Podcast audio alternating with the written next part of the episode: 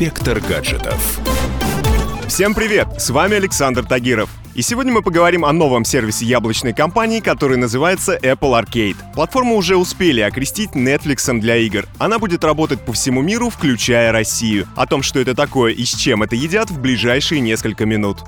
Apple Arcade — это первый в своем роде игровой сервис, который будет доступен одновременно для мобильных устройств, настольных компьютеров и телевизоров. Он разработан при участии крупнейших игровых студий. С его помощью владельцы iPhone, iPad и Mac получат доступ к более сотни эксклюзивных игрушек по подписке. Разработчики обещают, что ни одна из этих игр не будет включать многопользовательский режим и никакие данные в этих приложениях собираться не будут. Со временем количество доступного контента станет больше.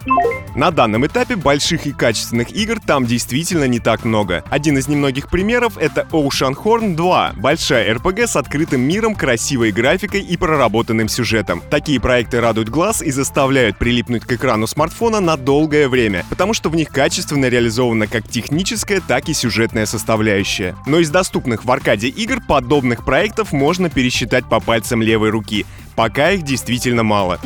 Сама платформа интересна в перспективе. На ней могут появиться масштабные и проработанные проекты, которые отдельно бы стоили по 500-800 рублей. А так вы их получаете все сразу за значительно меньшую по стоимости ежемесячную подписку. Сейчас там много простой и дешевой казуальщины, которой и так с лихвой хватает в стандартном магазине App Store. Зачем купертиновцы добавили ее в Apple Arcade, лично мне не ясно.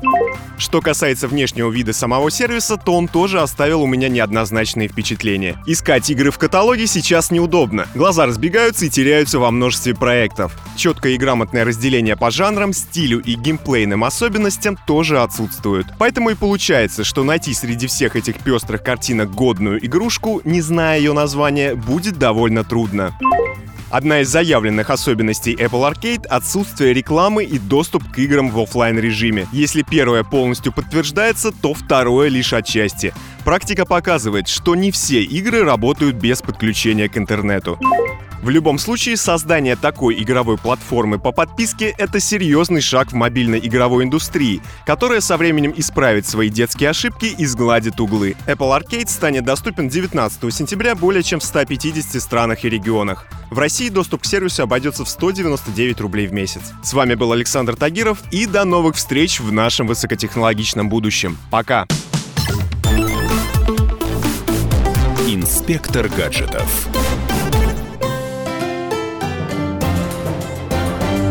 Радио «Комсомольская правда».